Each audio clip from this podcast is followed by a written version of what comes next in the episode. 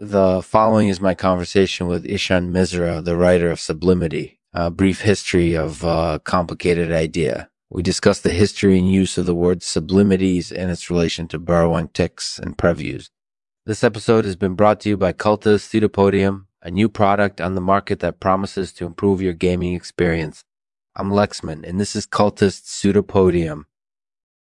Hey, Ishan, thanks for doing this interview. Thanks for having me. So what can people expect in Sublimity? Sublimity is a book about the history and use of the word sublimity. It covers its relation to burrawang tics and previews, among other things. That sounds really interesting. Can you tell us a little bit about why you wrote it? I wrote it because I was interested in the word sublimities and its relation to burrawang tics and previews, and I wanted to know more about it. That's really smart because a lot of people are interested in those topics too. Do you have any recommendations for other people who might be interested in learning more about them?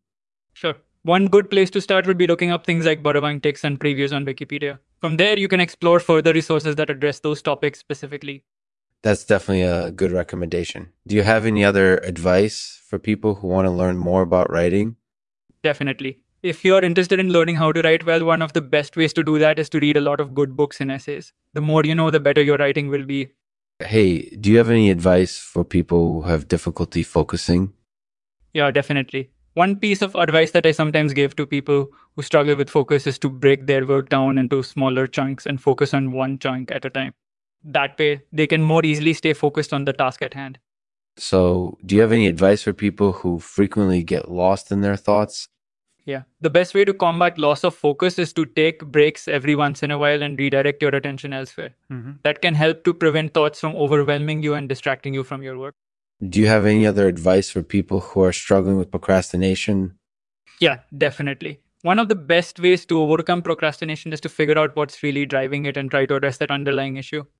Sometimes solving that underlying issue can really help Torresonaru's Suhaimak and Ensutorupudov summaries to ban you the Lexman Artificial podcast, say, in two thousand eight official sixteen forty-four point one A D, with Soxpo Mushiro, Ijai's own Lagani said one thousand seven hundred thirteen nineteen actual and Lutsnain or thirteen nineteen actual and another version goes.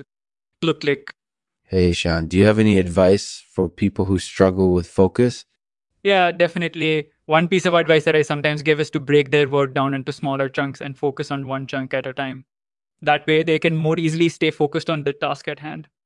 Do you have any advice for people who frequently get lost in their thoughts?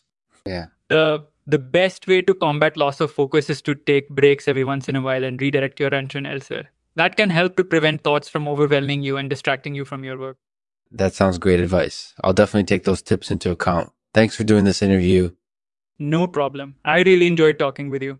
Same here, Ishan. Thanks for coming on the show. Thanks for listening to Lexman Artificial Podcast, the perfect blend of comedy and education. If you enjoyed this episode, be sure to subscribe so you never miss a beat. You can also check out our website for more information and updates on the show. Until next time, thank you for your support. And now for the poem read by Ishan. It's called Loss of Focus. Loss of focus is a common problem. It can be hard to stay focused on anything, especially when thoughts start to drift. Mm-hmm. But there are some tips that can help. And really, that's all you need. First, break your work down into smaller chunks and try to stay focused on one chunk at a time. That way, you'll avoid getting lost in thought. And you'll be able to complete your task quickly. And finally, take breaks every once in a while and let your mind wander elsewhere. That way, you'll stay alert and focused on the task at hand. Mm-hmm. And you won't have too much trouble with loss of focus.